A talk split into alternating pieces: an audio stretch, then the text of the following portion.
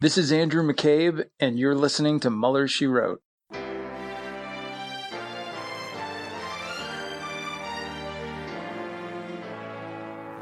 So, to be clear, Mr. Trump has no financial relationships with any Russian oligarchs. That, that's what he said. I, I, that's what I said. That's obviously what the, our position is. I'm not aware of uh, any of those activities. I uh, have been called a surrogate at a time or two in that campaign, and I didn't have, not have communications with the Russians. What do I have to get involved with Putin for? I have nothing to do with Putin. I've never spoken to him. I don't know anything about him other than he will respect me. Russia, if you're listening, I hope you're able to find the 30,000 emails that are missing. So, it is political. You're a communist. No, Mr. Green. Communism is just a red herring. Like all members of the oldest profession, I'm a capitalist. Hello and welcome to Mueller, She Wrote. I'm your host, AG. Joining me today to discuss the season finale of the Mueller investigation will be author of the book Dirty Rubles, Greg Olear. And Jordan will join us later for her hot note on the NRA. We have an update on the NRA. I also encourage you to listen to the Daily Beans first thing Monday morning. Uh, it's our sister podcast. I'll be speaking to Lincoln's Bible about the counterintelligence aspects of the Trump Russia saga. So you don't want to miss that. We do have a lot of news to get to, but first, let's get through some corrections. It's a mistake. It's hard for me to say I'm sorry. Oh, I made a mistake. Okay, first correction is from Alexis. You guys are great. Jordan is so funny. AG, you're keeping me informed and sane. Uh, and you're funny too.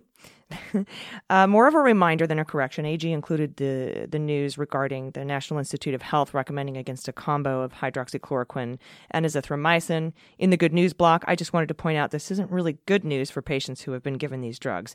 My best friend's dad is in the hospital with COVID and was on the combo of drugs until a couple of days ago. These are scary times. Doctors are figuring stuff out as they go. This uncertainty is truly terrifying when it's your loved one in the hospital.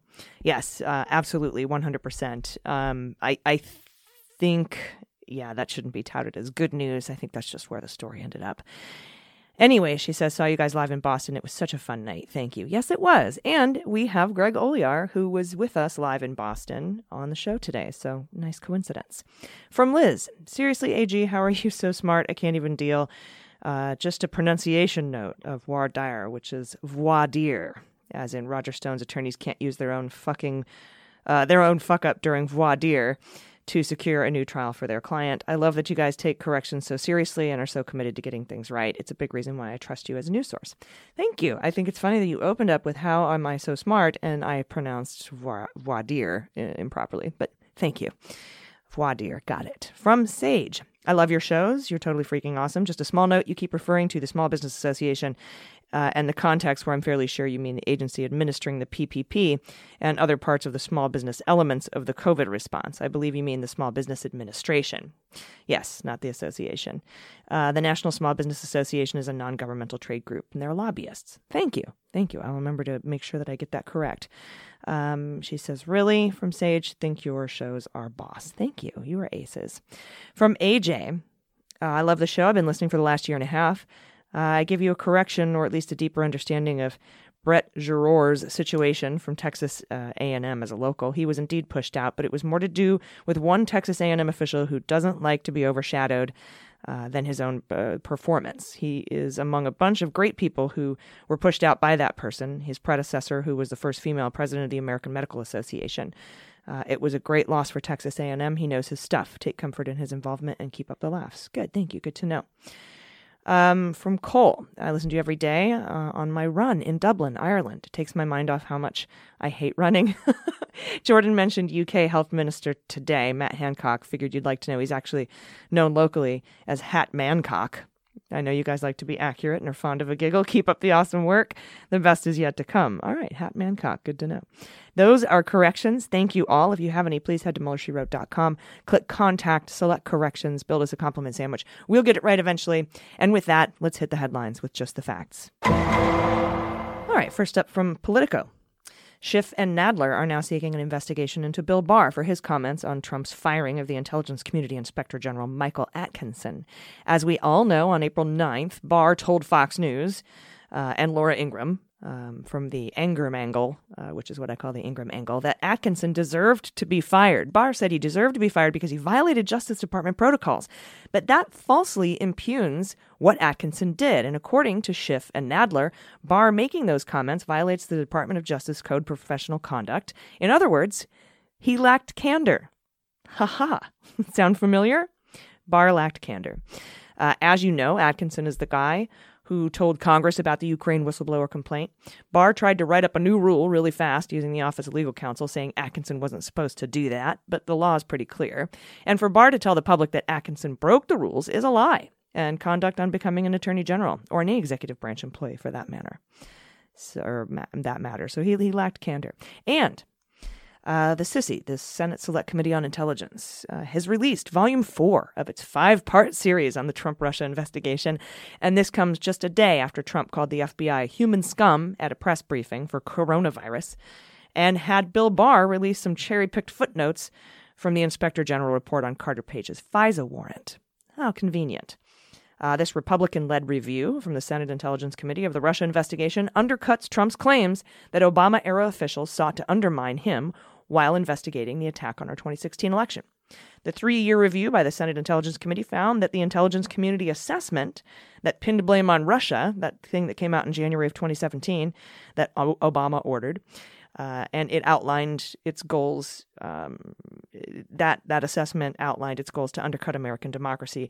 Uh, the Senate Intelligence Committee found that that report was fundamentally sound and untainted by politi- by politics or bias or anything. Uh, the ICA, which is what we call the Intelligence Community Assessment, reflects strong tradecraft. That's what the Senate Intelligence Report says. Quote, sound analytical reasoning and proper justification of disagreement in the one analytical line where it occurred. And that's according to Burr, Senator Burr. He said the committee found no reason to dispute the intelligence community's conclusions. And it's important, this is important, because as we know, Barr has tasked Durham, with investigating aspects of the ICA into Trump Russia. He was specifically going after Brennan and Rogers, saying that because the CIA disagreed with the FBI and the NSA on the level of confidence that Russia interfered to help Trump, that the whole thing is just shot to shit. I think the NSA and the FBI had a high level of confidence, and the CIA had more of a moderate level. I think that was where the disagreement was, and there was one analyst. Um, or a group of analysts that, that came to those conclusions.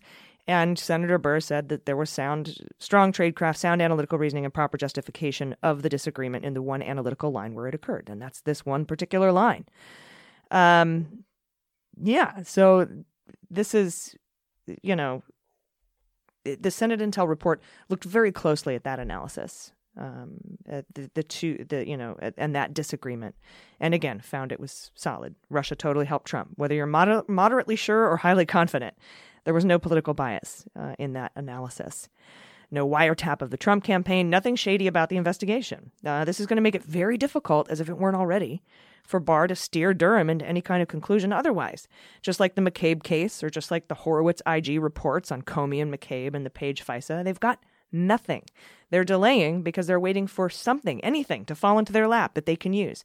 But the FBI did such a good job in this case, they're actually having a hard time finding anything wrong outside of the handful of errors that occurred in the Carter Page FISA application.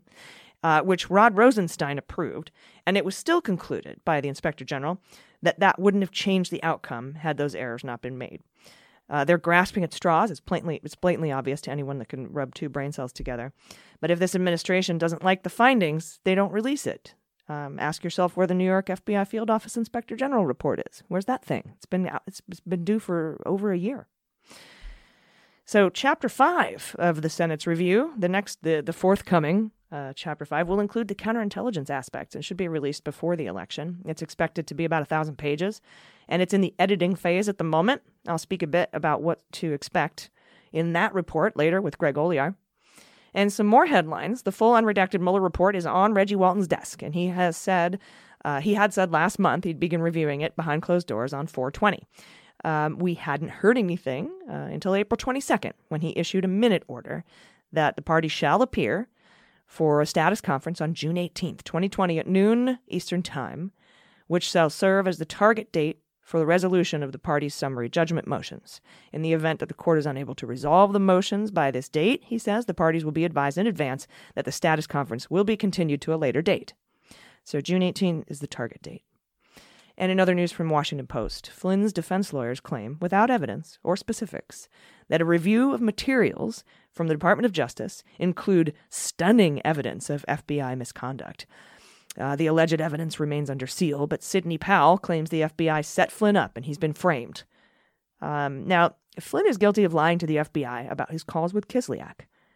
He wasn't charged with the content of the conversations uh, of those calls with the Russian ambassador, just that he lied to the FBI about even having them. We read the 302s. He lied to the agents. And during his first sentencing hearing on December 2018, Sullivan asked over and over the judge if he knows what it meant to plead guilty and if you know what you're saying and if you lied to the FBI. And Flynn said yes over and over and over again. The judge then advised him to go forth and cooperate more, insinuating, You don't want me to sentence you today, motherfucker. You need to go help out in other cases. And his lawyers said he was, and he was. He was helping out in the case against his business partner, Bijan Rafiekian, known as Bijan Kian. He and Flynn lobbied Turkey and failed to register as foreign agents. And Flynn was seemingly given a deal on that crime in exchange for his testimony against Kian. But Flynn went from cooperating witness to unindicted co conspirator as soon as he fired his old lawyers and hired the Mueller conspiracy theorist and Fox News tool, Sidney Powell.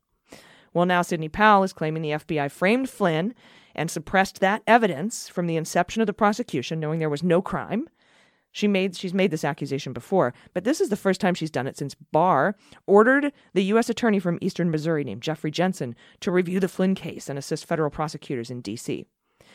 The agency that's the agency handling Flynn's case and Stone's case. In separate filings Friday, the U.S. Attorney's Office in D.C. disclosed to the court that it has turned over to Flynn an unspecified number of documents obtained and analyzed by Jeffrey Jensen's office in the past two months in an ongoing review. Adding additional documents may be forthcoming. That review, ordered by Barr, included that analysis of reports and communications and notes by agents and associated FBI personnel. That notice was filed by Tim Shea, that's Barr's lapdog, who he installed in the D.C. Uh, U.S. Attorney's Office. The filing also said prosecutors had turned over more than 600 pages of exhibits and declarations from Covington and Burling. That's Flynn's OG lawyers, the ones who had him plead guilty. And Sullivan gave prosecutors until the 8th of May to review the declarations, determine whether to interview Covington lawyers, and to decide how to respond to Flynn's allegation. As we know, in January, Flynn filed a motion to withdraw his guilty plea. Then Barr tapped Tim Shea to take over the D.C. U.S. Attorney's Office from Jesse Liu, who was unceremoniously fired. And he dispatched Jensen to review Flynn's case, and prosecutors backed off their max sentencing recommendation and said probation was appropriate because Flynn was an Army general. Not sure if they realized Judge Sullivan doesn't play well with that excuse, as noted in his handling of the General Petraeus case. And separately in February, they did the same thing with Stone's sentencing recommendation, but the Department of Justice actually defended the original sentencing guidelines, or recommendations, excuse me, in court. Um, and Stone ultimately ended up with 40 months. And finally, the Justice Department has announced it will file a petition for a writ of certiorari certiorari uh, in the writ of cert in the Judiciary Committee's efforts to obtain the Mueller grand jury materials. This is our Jaworski report, our modern day Jaworski report. The D.C. Circuit Court uh, ruled previously the DOJ had to hand over all the all the uh, grand jury materials by May first to the House Judiciary Committee. The DOJ could have filed to have the case reheard en banc uh, but has decided to go straight to the Supreme Court. They've asked for a stay from the D.C. Circuit Court, probably hoping the panel that they have, which consists of a Trump one Trump appointee named Rao, who will likely vote his way, and a swing vote named Griffith, who's up in the air. So they've asked either for a long stay from the D.C. Circuit Court or a short stay from them, so they have time to apply for a longer stay from the Supreme Court. Um, the D.C. Circuit Court could deny the stay, uh, and that would mean the materials would have to be handed over by May 1st. But for some reason, the courts are really like granting stays for this asshole, so that's where my beans are. They'll grant him the interim stay. I think they'll give him a short term stay to file for a longer stay with the Supreme Court, and I'll keep you posted on, on whether or not I'm right. And now we have some NRA news from Jordan Coburn with Hot Notes. Hot Notes. All right. Hello. Welcome to Jordan's Hot Note uh, for Mueller She Wrote from Jordan's Kitchen. I have one that's pretty satisfying today. It's a bit schadenfreude which is always nice when we can work that into the main event. Uh, it's about the NRA. NRA's been having huge issues with lawsuits over the last year, as we know. Uh, we also know that these lawsuits and other assholery has resulted in the NRA losing a whole bunch of money. But we have an official number today, uh, as of related to how much they've lost over their legal troubles, and the number's pretty big. It's a hundred million dollars. They have lost a hundred million dollars in legal battles. Uh, this is according to a recording of, according to a recording, it's fun to say, uh, a recording of an NRA board meeting that was obtained by NPR. So that's that's a pretty cool source. Someone literally got the actual recording to NPR, and they got to kind of get a little inside scoop on how this news was delivered and uh, what the response to it was. So it's it's pretty it's pretty pretty cool. Um, in January 2020, the recording was made. NRA CEO Wayne LaPierre he basically just lit up. Uh, New York and Washington, D.C. attorneys general for investigating them. Uh, he said that it was an example of the power of weaponized government. And he said, I've never seen anything like that in the United States of America, to tell you the truth. I mean, that is Cuba. That is communist China. That is Venezuela. It's Russia. It's every other country we look at and we say, thank God we don't live there, LaPierre said.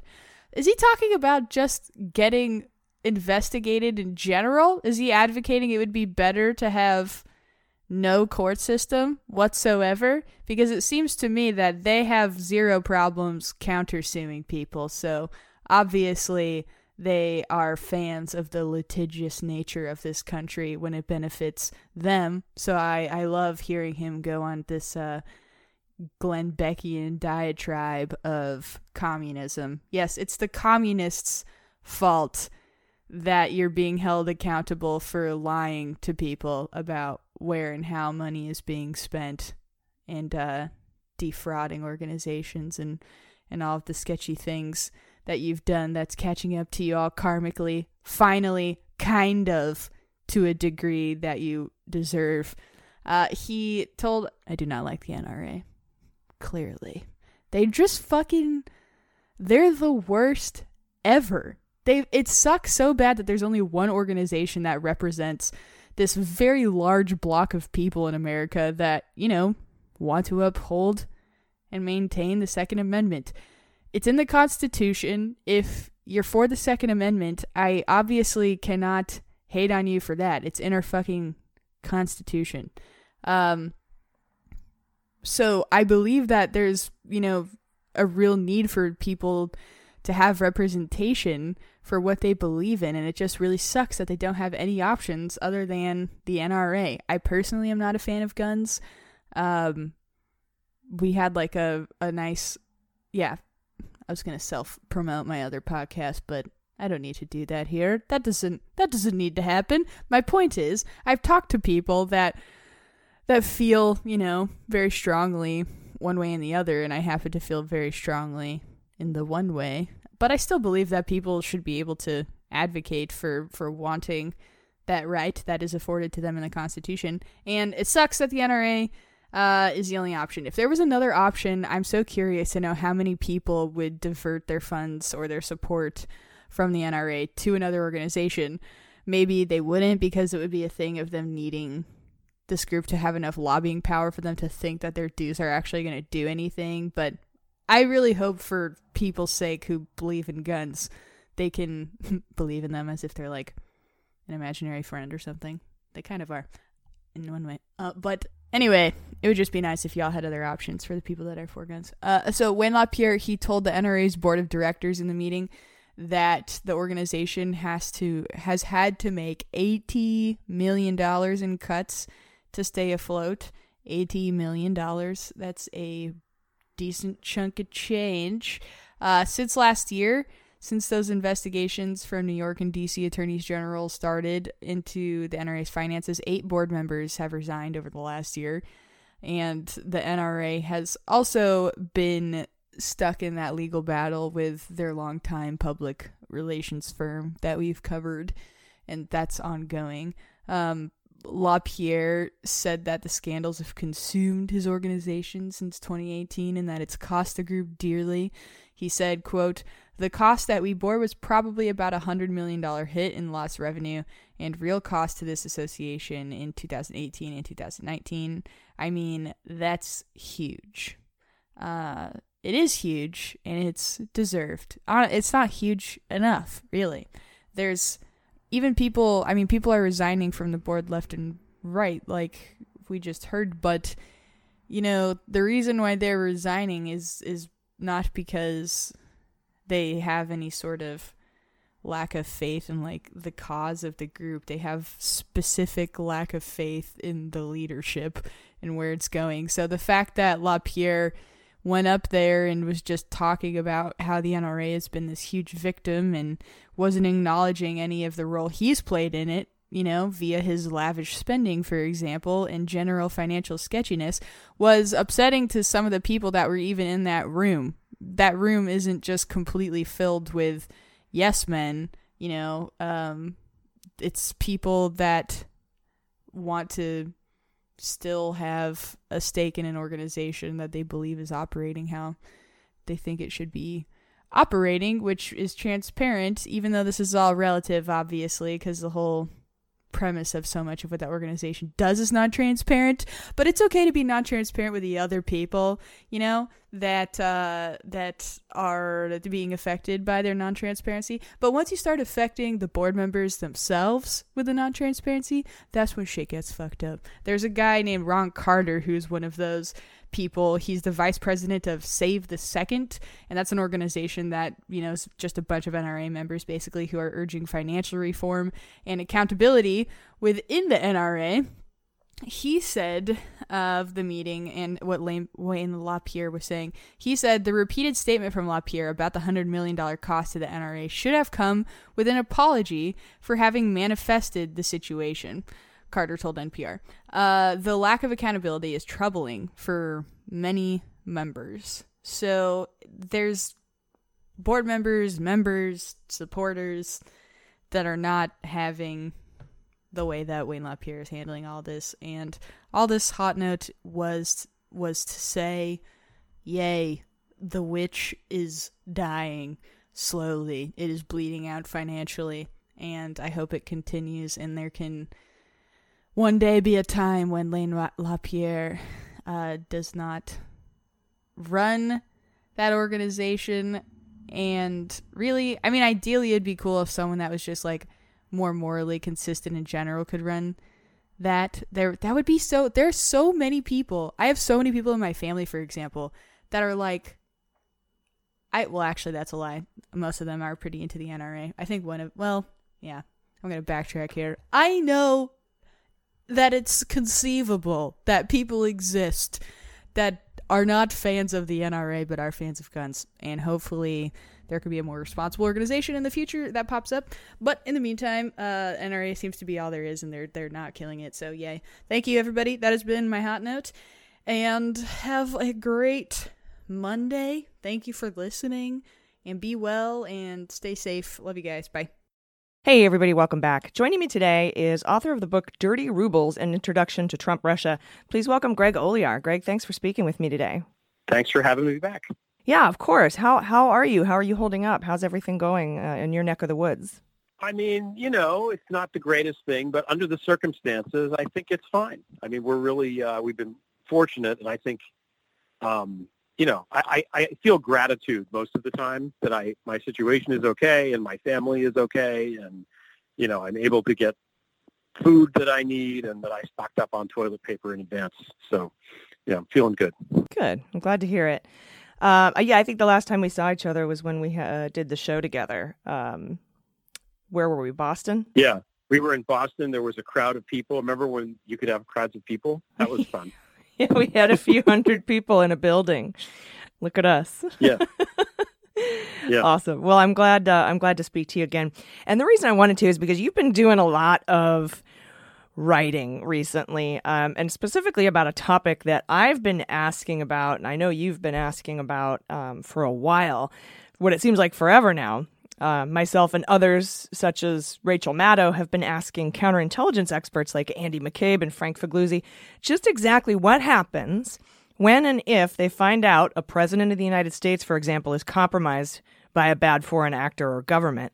Meaning, who do they tell, right? Um, because the president is is the guy, but if he's the problem, what do you do? And you've recently put together a piece positing that it's just time to come forward to the public. And I was wondering if you could talk a little bit about what you've concluded and and and how that process went for you. Yeah, well, um, first it was it was a series of three pieces uh, written with Lincoln's Bible, who was a an expert uh, uh, researcher on all things mob and um, the IC, and we wrote this on Substack. I have a Substack page called Prevail. So there's three pieces that are there. The first one is called Tinker Tailor Mobster Trump, and it goes into Trump's background as um, a mob asset, basically. His father, Fred, was a mob asset. He was one of the first fronts for the mafia. Um, Fred was about the same age as Meyer Lansky. Meyer Lansky invented money laundering you know, criminal money laundering. So he was really got in early on the ground floor as being a front for the illicit activities because in order to launder money, you need people that are quote unquote legit businessmen who will operate as fronts for you. And Fred did that, and Trump was born into it. Um, so he doesn't really know any other way. And there doesn't seem to be any um, argument that Trump was mobbed up. I mean, he was doing real estate deals in Manhattan in the 70s and 80s. And in order to really do that, you know, a lot you sort of have to at least touch that world. But he, you know, he had connections. He used his connection that he was a confidential informant for the FBI and for law enforcement. So if something would happen um, with one of the mobsters that he was dealing with, he might have gotten into some trouble and was being investigated. All of a sudden, the mobster would get arrested and the investigation into Trump would go away. So the speculation is that um, he's a confidential informant for the FBI and has been for a long time. Um, and I don't think this is a terribly controversial position even. Um, you know, there's enough people have have sort of come forward and said, yeah, that's, you know, he did this, he did that. You know, what the exact details are, obviously we don't know because the only way a confidential informant is going to be outed is if he or she, he, he in this case, um, you know, outs himself like Felix Sater did, for example, mm-hmm. um, or uh, if someone basically breaks the law and and uh, doxes him, mm-hmm. which people in the FBI are not going to do because it's illegal and it also um, erodes the trust in the institution that is necessary for future confidential informants to go to the FBI.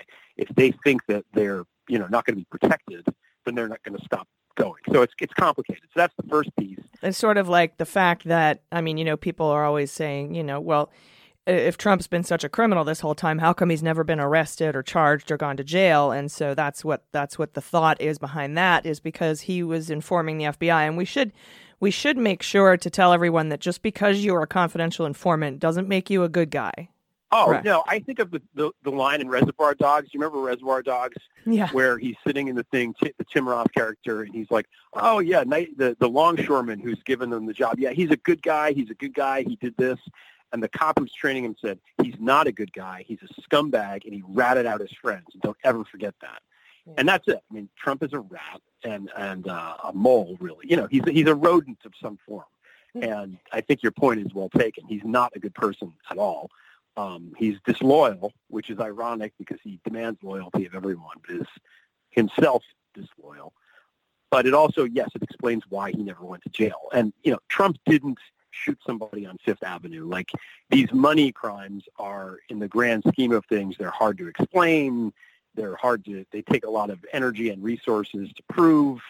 Um, so you know, the thinking is, hey, this guy's going to give us this. We'll let his little thing go away. Mm. The problem is when you keep doing that, it it it um, empowers him to keep doing it and to get more and more brazen. We're seeing it now. I mean, because of the impeachment thing didn't work, you know, we didn't get rid of him via impeachment. Now he's doing the same stuff that he did to Ukraine. More publicly. You know, the same tactics, the same thing.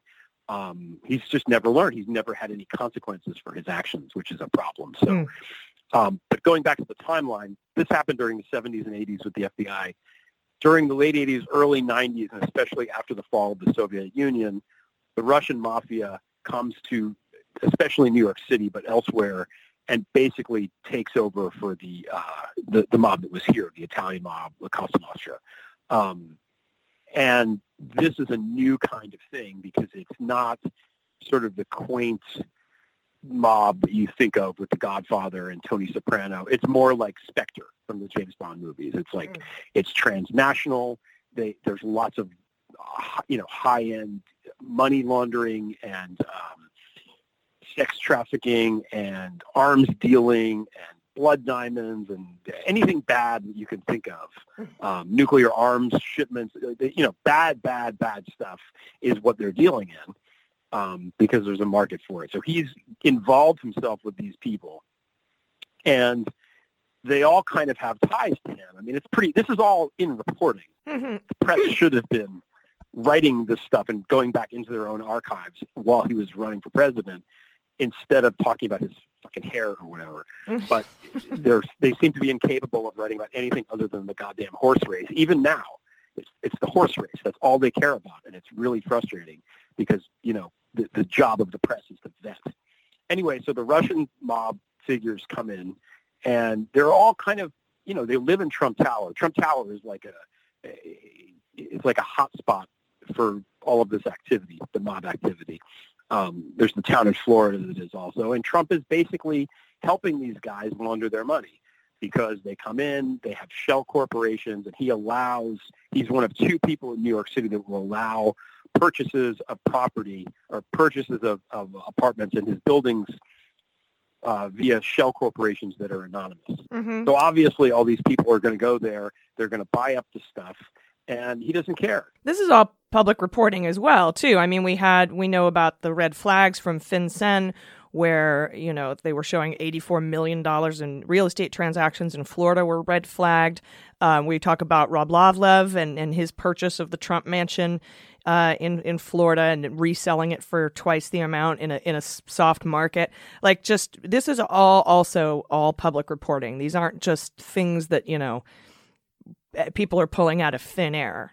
No, it's public and it's been out there for a long time. And I think I think people just don't because it wasn't taken seriously at the time in 2015, 2016, because it wasn't reported as the horror that it should have been and the disqualifying thing that it should have been. I think at this point people assume and maybe, you know, they're they're not illogical assuming, hey, if this guy really did something wrong, we would know by now you know, they would have gotten arrested already. He would have this, blah, blah, blah. They're sick of hearing about it. But I also think people don't really understand how, how evil these people are that he's doing business with and, and the kinds of things that they do. And it, you know, they, there is no bottom. You know, we say that about Trump all the time, but he's just doing what his overlords command. They have no bottom. Yeah, and the way that the media was portraying it, even in the public reporting, was like, oh, well, you know, Prigozhin, he's a chef and he owns a catering company and they do the meal contracts for the Russian army. That's what that guy does, you know. And and, and you're like, well, he does other things too. Yeah, and it it they- just won't call it what it is. And and again, you know, maybe they have reasons for doing so. I mean, they're afraid or they don't. It, it's hard to change the narrative mid stride. Hmm. And most of these media, especially on TV, they just care about the horse race and.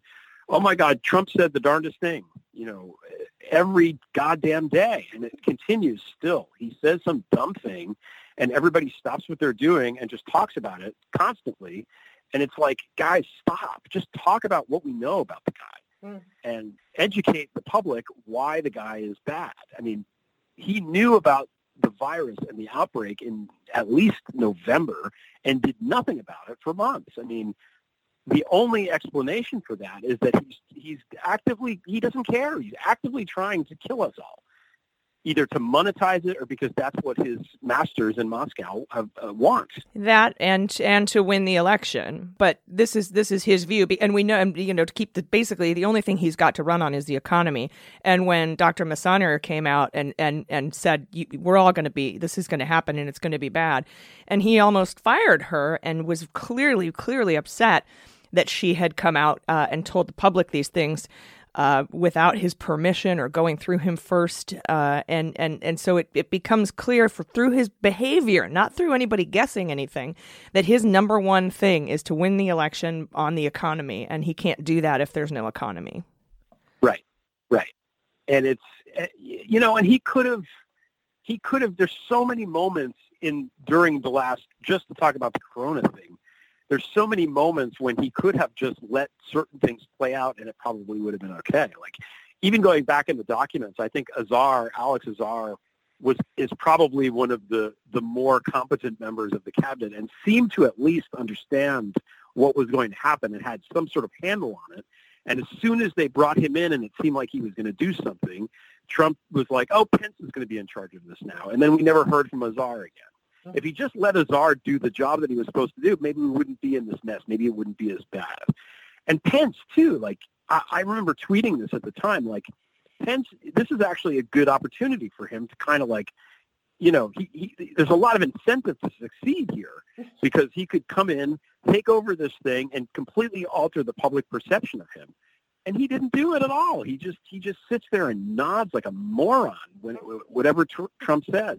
Mm-hmm. And um, it, it, it's hard to draw any other conclusion other than he's in on it, and he also wants us all to die.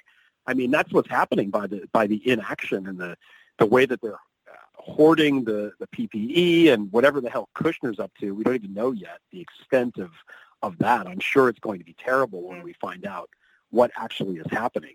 But to have the governors have to, you know, sort of lobby publicly and almost beg for supplies and for help from the federal government is just it's insane. Yeah. No, I, I don't understand. I don't understand why why his approval numbers are as high as they are. Yeah, I don't get the, get it either. But you know, maybe to, Michael Cohen is rigging the polls again. yeah, right. Uh, but we won't know because Mueller didn't investigate that. Um, so you know, this goes back to um, talking to what we were talking about before with you know, like these people in the intelligence community who know what they know. And I remember talking to Jack Bryan. You know, he directed and wrote Active Measures, the documentary on Netflix, and and we we both came great, to the same. Con- yeah.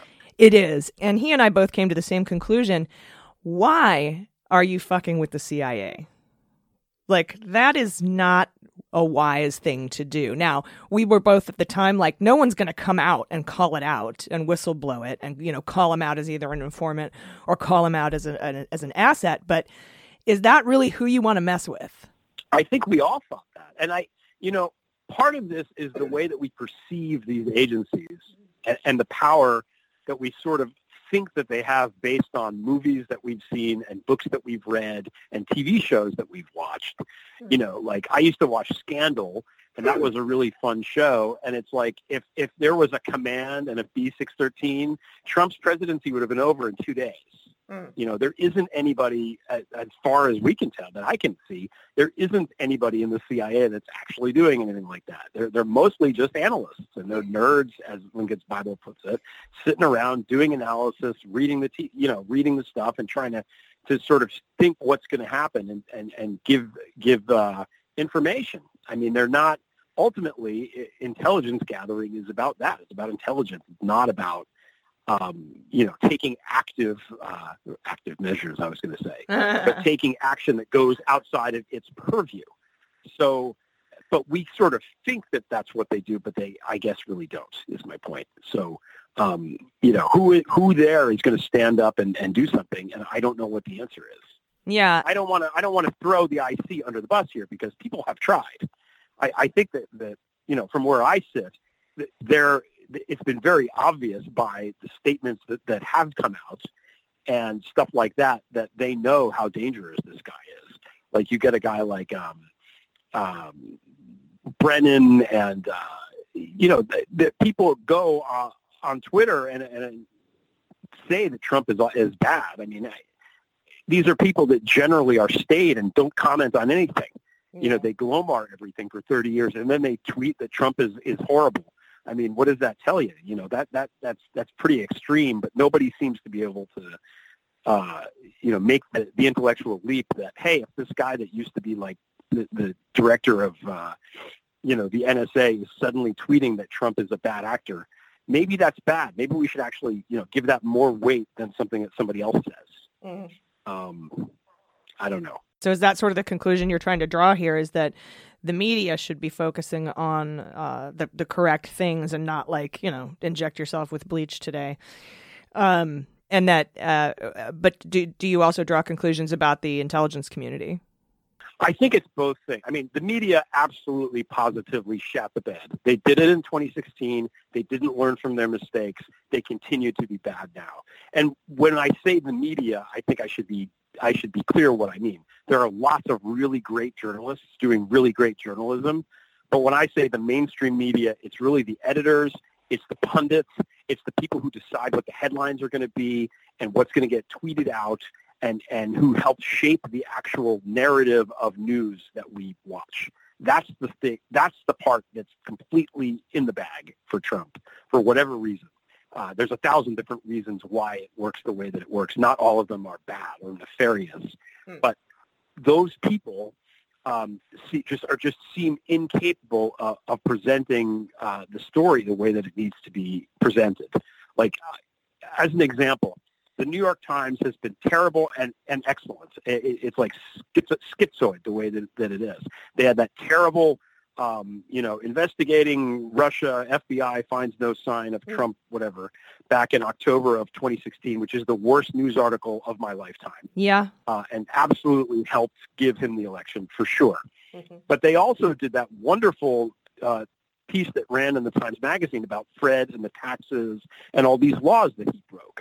And Oh, that yeah. story, it just it went nowhere. I mean, it came out and it was just gone.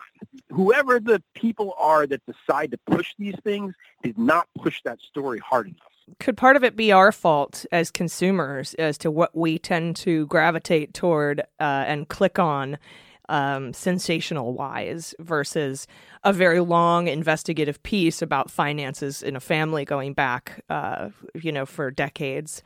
Um, you know, I guess we get then we get to a chicken and egg situation. Which came first, the the idiot electorate or the asshole media? You know, like which came first?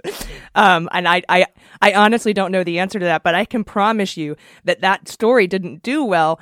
Partly because it wasn't pushed. It was probably on page six or something. Oh, it was in the magazine. That's right. And secondly, be, because because it's boring AF. Nobody's going to read it. I mean, not to folks like you and I, or people who are probably listening to this program. But it's not, you know, Trump tells and says to inject bleach, what a dumbass, and we all get a good laugh out of it and and we move on to the next thing versus, you know, you should really, you know, he doesn't have two nickels to rub together and he's, you know, mysterious $50 million loans to himself through other businesses from his own businesses that are paid off by Deutsche Bank and then a subsidiary of Deutsche Bank. Like people are like asleep by the time they get to the words Deutsche Bank. Right, but and they have, and there wasn't even any salacious details in that article to keep going. Like, remember when the Steele dossier finally got leaked? All anybody could write about was the stupid PP tape, the golden showers thing, which is on page two, I think, of it. Mm-hmm. It's like they didn't even read it. They read like as far as they needed to to get to that, and then they gave up and they just wrote about that, and everyone laughed, and then that was the end. You know, that like they're. Yeah, I don't know. I think it's partly the media's fault, and it's partly the IC's fault for not like you know utilizing the media better. And at this point, I don't know. You know, hindsight is twenty twenty. I think they were always hoping that something would happen that would would mean that they didn't have to take any possibly illegal action to prevent, you know, to come out, the whistleblower, whatever you want to call it. Like, I'm sure that when he was impeached, they were probably like, great, he's impeached. Now we can put him on trial and this will happen. And of course, the, the Republicans just didn't allow a fair trial.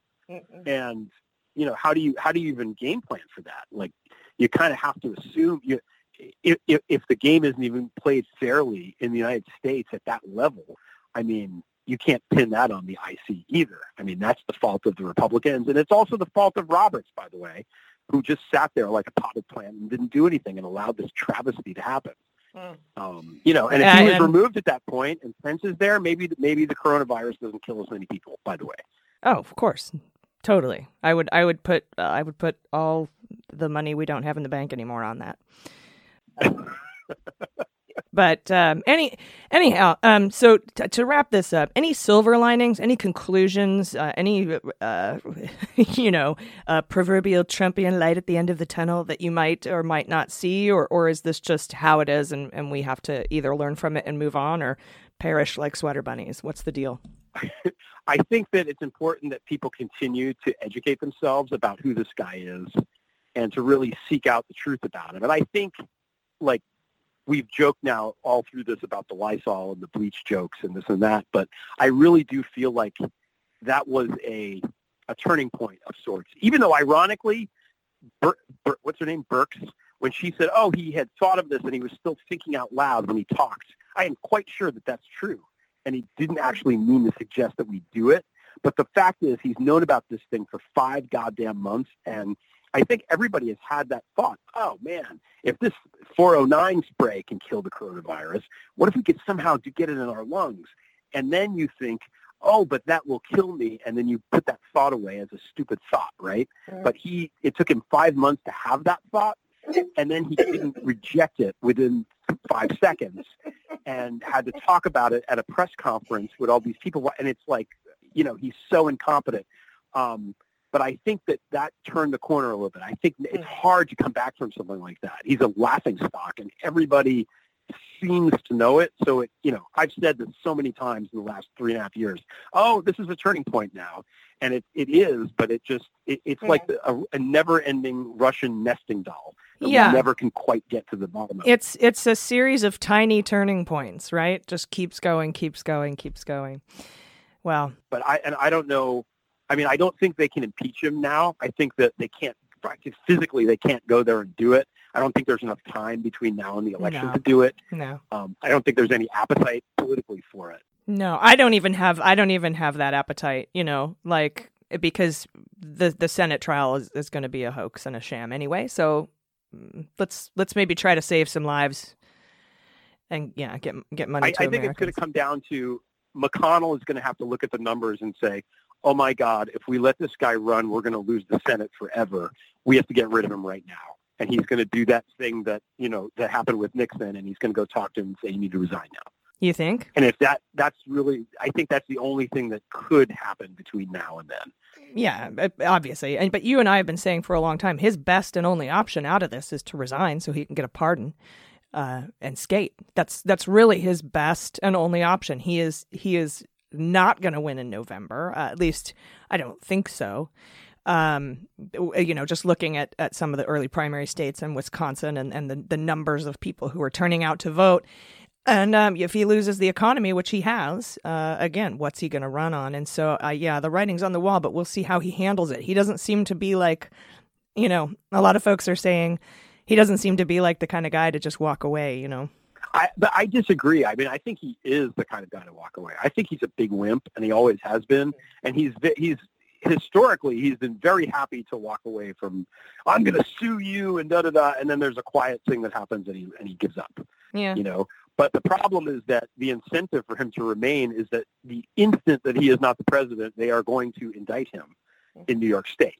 Because then they don't have to wait for the documents anymore. And all this, all this stuff will will come hammering down on him, which he's well aware of. I would think. Yeah, and and the state crime and the state crimes we can't he can't pardon Pence can't pardon the state crimes. So And why is Pence going to pardon him anyway? I mean, Pence could get Pence could say, you know what, I'm going to pardon you, and then get become president and be like, yeah, I haven't changed my mind. Mm. You know, like what what what possible incentive is there for Pence to pardon him? I mean, you know, I think that's a that's a big assumption. So yeah, yeah, I don't know. I I think I think we just have to hope for the best in, in November. And you know, one of the things that's interesting is Biden is obviously up there in years. Hmm. And I was worried a little bit about the just the the, the physical rigors of campaigning Yeah. for months and months. Now he's just in his basement. Yeah. You know, good. Like he can rest. He can go on TV a little bit, and uh, we'll we'll keep him safe and healthy and well rested, and that's what we need right now. We need Biden to be, uh, you know, kept as fit as a fiddle uh, until November. Yeah. And, um, so that you, you asked about a silver lining. There's a silver lining. Our guy is going to be kept safe. Yeah. Um, you know, I think there's that. So I I don't know. It's going to be a crazy uh, last couple of months. I think there's you know, six months and a couple weeks till the election, and um, And we still have to figure out how we're going to vote. well, I, I don't. I'm not worried about that. I mean, I think I, I think that um, you know there's no nothing is going to keep me from voting. I don't care who's there. I don't care if there's actual zombies that are going to, you know, bite my neck and turn me into a vamp. I'm I'm mutilating my undead references, but you know, I, I'm I'm voting. You're voting. Everybody we know is voting. Period. It, you know, it, it, it's a risk that everybody is happy to take, except maybe the MAGA people who will stay home, because by then probably it might they might clue into the fact that this is dangerous. So um, I don't think it helps him at all. Uh, I think it's the opposite, and I, I think it's going to be just that. I think he's going to lose by a lot. That's Well- I think. I think people are sick of him. They were sick of him before. Now they're now they're really sick of him, and now they they're going to blame him for what's happened. And you know, Well, you destroyed the economy and you killed grandma. Good job. Let's give you four more years. You know. yeah. No, I don't think so.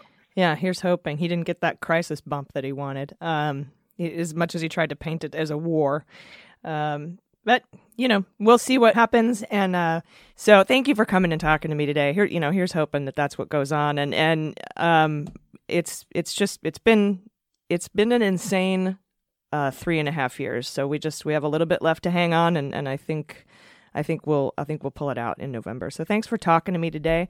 Can you tell everybody where they can find you on, on the internet? Yeah, I'm on Twitter at Greg Olear, and then you can go to my Prevail page, which if you type in my name, E G-R-E-G-O-L-E-A-R, the word Prevail, it will pop up magically, and you can read all my stuff there. Magic. Mm. Yeah, This, the, magic. It literally is magic. It's, no, it's not. I, I don't. It, you know, when you think about the Wi-Fi and how these things work, it sort of does feel very magical. it's So, quite it's quite you know, magical. and, thank and thank God, by the way, for the for the Wi-Fi and the technology and all this stuff, because quarantine would be very very difficult without those things. 100%. Um, so All right. Well, thanks for joining us. Yeah, and, and uh, yeah, and we'll talk soon. I'm sure. Uh, I'd I'd like to I'd like to get back on the phone with you after these uh, SCOTUS cases and the Mueller grand jury material stay request is decided. I'd like to see where you think all that's going. And um, Judge Reggie Walton is going to be you know reviewing the unredacted full Mueller report uh, and having a, a session about it on June 18th. So that's going to be a fun a fun summer activity. Uh, so so we'll be in touch. So thanks very much, everybody. Greg Olear. all right, stay safe. You as well. All right, everybody, that is our show for today. Uh, thank you uh, again. The uh, the cocktail meet and greet was so much fun. Uh, I haven't played music in so long; my fingers hurt from the guitar. But you know, maybe it's time to get my calluses back um, while we're sitting here in quarantine.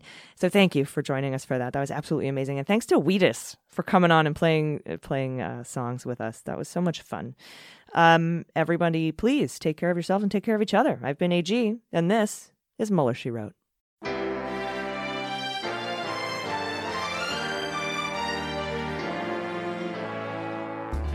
Mueller She Wrote is executive produced and directed by AG and Jordan Coburn, with engineering and editing by Mackenzie Mazzell and Starburns Industries. Our marketing manager, production, and social media direction is by Amanda Reeder. Fact checking and research by AG, Jordan Coburn, and Amanda Reeder, and our knowledgeable listeners. Our web design and branding are by Joel Reeder with Moxie Design Studios, and our website is MuellerSheWrote.com.